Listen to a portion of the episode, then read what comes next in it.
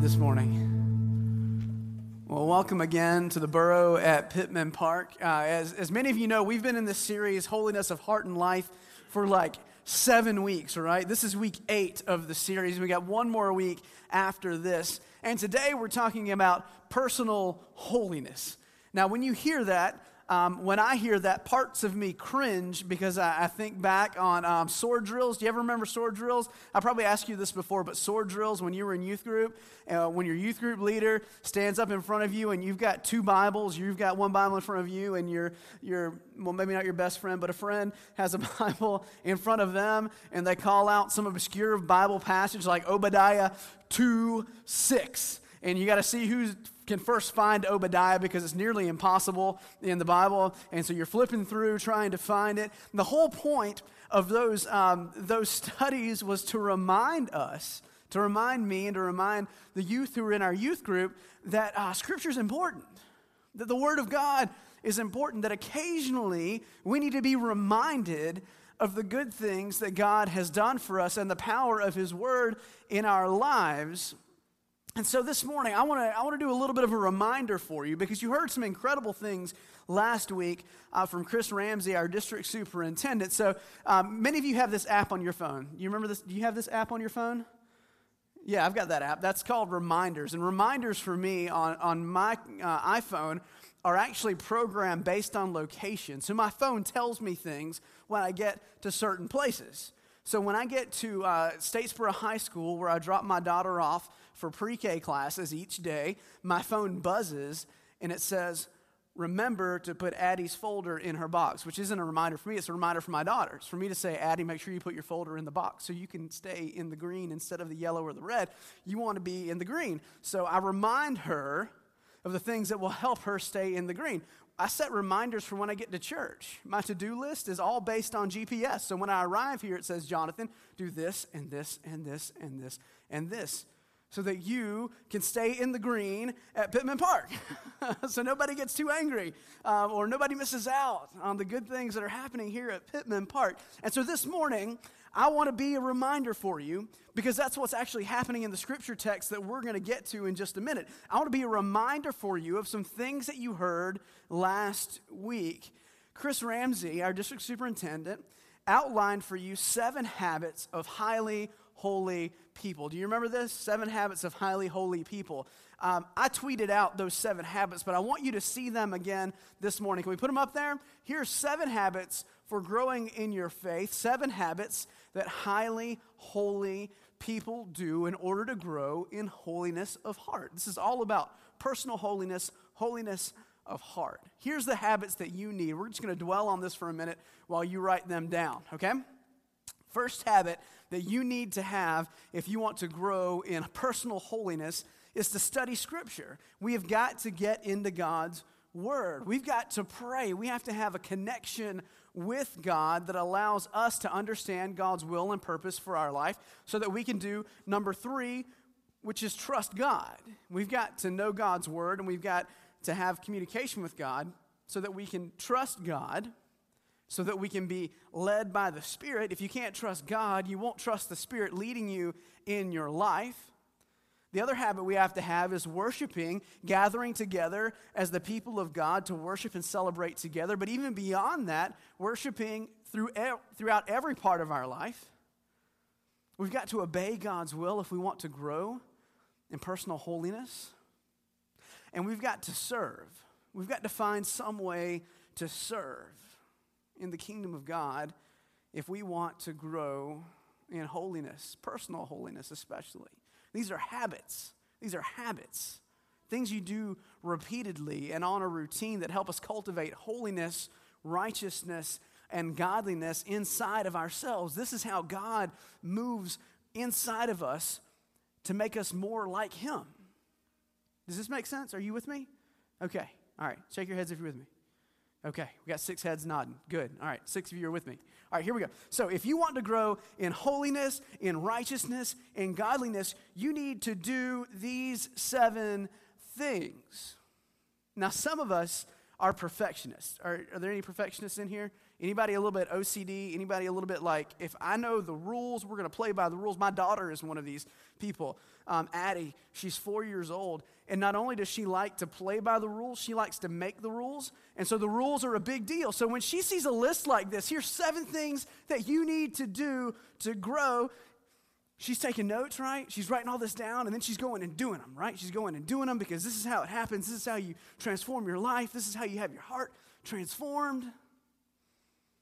Some of us, we get so caught up on this list of seven things that we take these seven things, which are ordinary means of grace. That's what John Wesley would say. These are the ways that we encounter God on a regular basis. We take these seven things and we make them like merit badges on a sash. When I was growing up, the coolest thing that I could think of was to have the sash that you wear merit badges on, right? I was in kindergarten, I was a Cub Scout, and I saw all these Boy Scouts with, is it, a, is it called a sash? It's called a sash. A sash with all their merit badges on them, right? Like I've done archery, I've done deep sea scuba diving, underwater welding. Now, these are all patches that I thought you could get through Boy Scouts. And what we do with our faith is we take these habits that are wonderful, life giving encounters with God, we put them on a sash. We put them on our shirt with a little patch that says, Look, I've read Scripture. I bet you didn't know it, but I study six chapters of Scripture a night. I pray about 15 hours a day. I make sure that I attend worship at least six times during the week, and I volunteer to crochet quilts with the shut ins, in case you didn't know how whole I am. Do you, we do this with our faith, right? Some of us are like, well, I'm at church every time the doors are open. We take habits, these life giving habits, these holy habits that Chris rightly described for us last week, and we turn them into merit badges.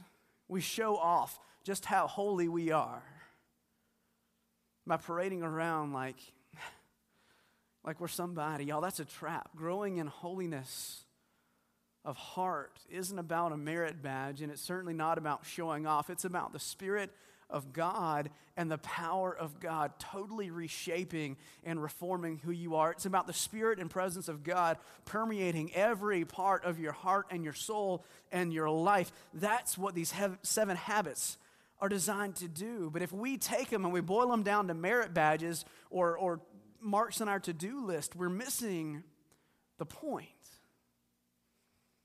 This is where I want to take you in our scripture this morning.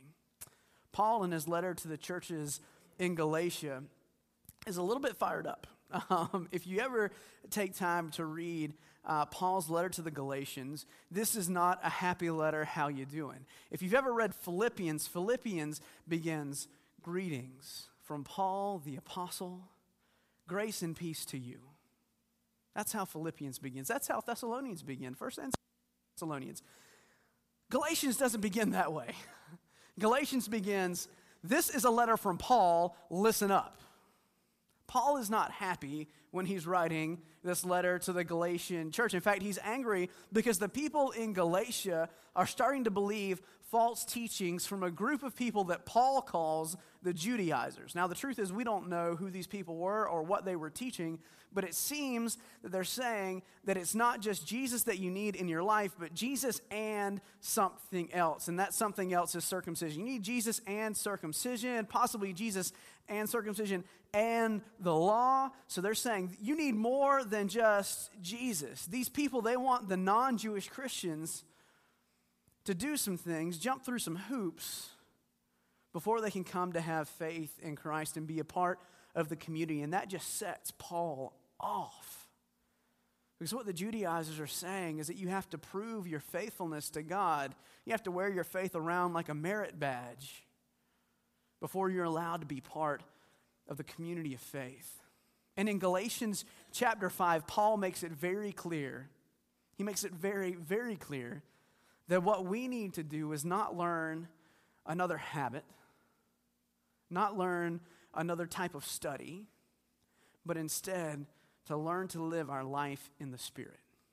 In Galatians chapter 5, Paul makes it very clear that there was a way that we once lived before we knew Christ, and there's a way that we are called to live now that we know Christ, and for us to turn back to leave life in the spirit and turn back to life in the flesh is an absolute and total mistake. Paul says, don't do it. In fact, I wish those people that told you to do that would go and jump off a cliff. Now, Paul says it much worse than I did.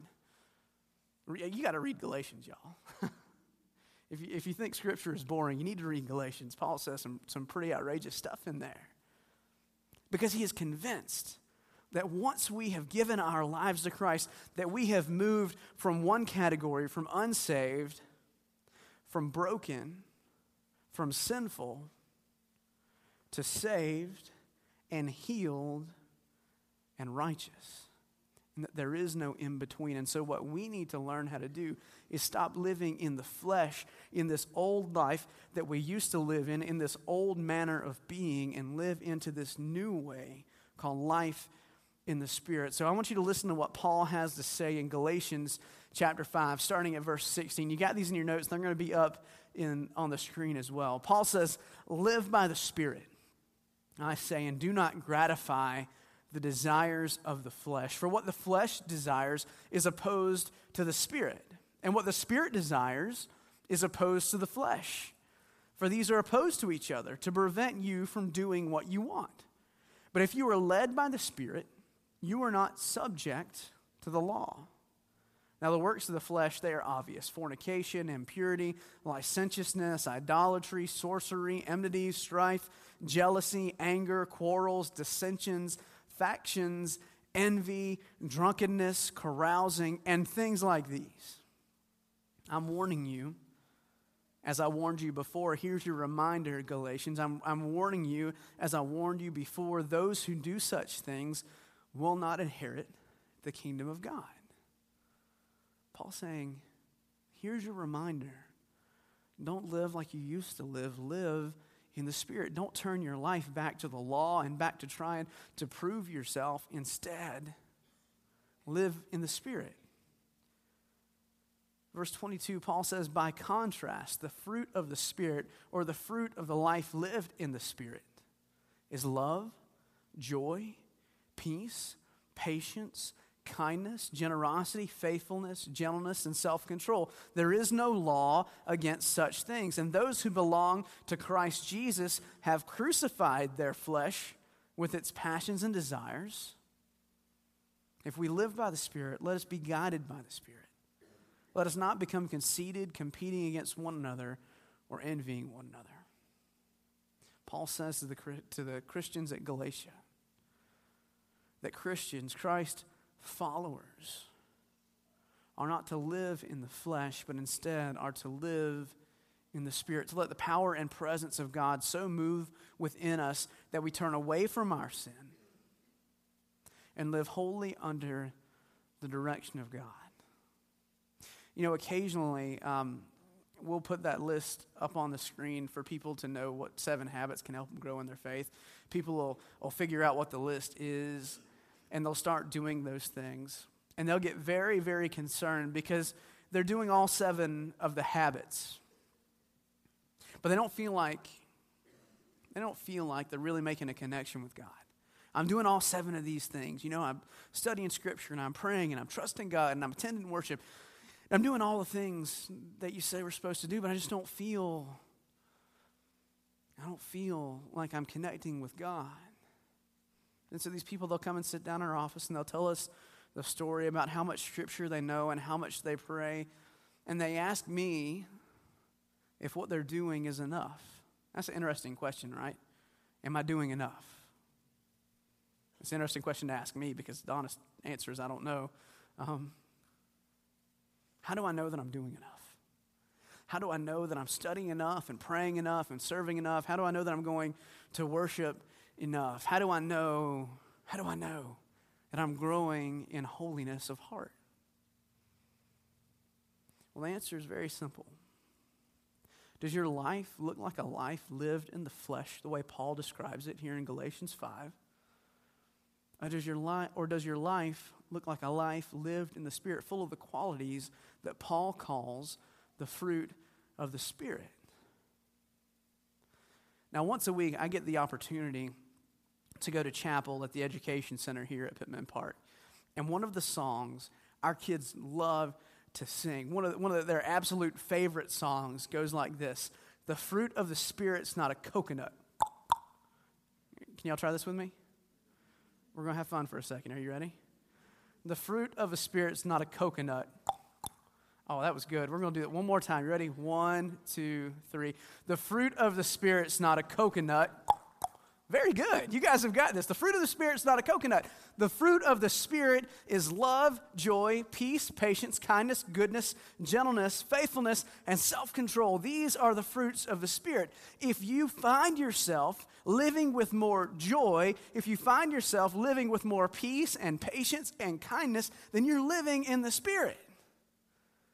If you find yourself falling into licentiousness and greed and envy, lust, and anger, you're living in the flesh.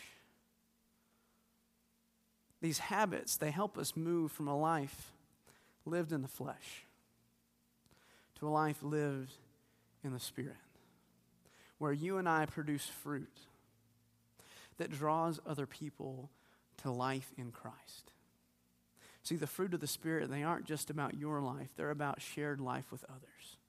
So that when people see your joy and your peace and your patience and your kindness and your goodness and your gentleness, they begin to ask questions. How do you how do you get that? Well, it's not just because you're practicing the seven highlights, excuse me, the seven habits of highly holy people. It's because you've made a conscious decision to live life in the Spirit instead of living life in the flesh. So, my prayer for you this morning as we move toward Holy Communion is that you would take this moment, this time at the table, to be a, a, a, line of demarcation in your life. A point where you say, you know what, I've lived like this, and I'm giving up on those things to life in the flesh. I'm giving up on that so that I can live life in the Spirit. Because when I do that, when we do that, we experience life that truly is life. And that is a beautiful and powerful thing.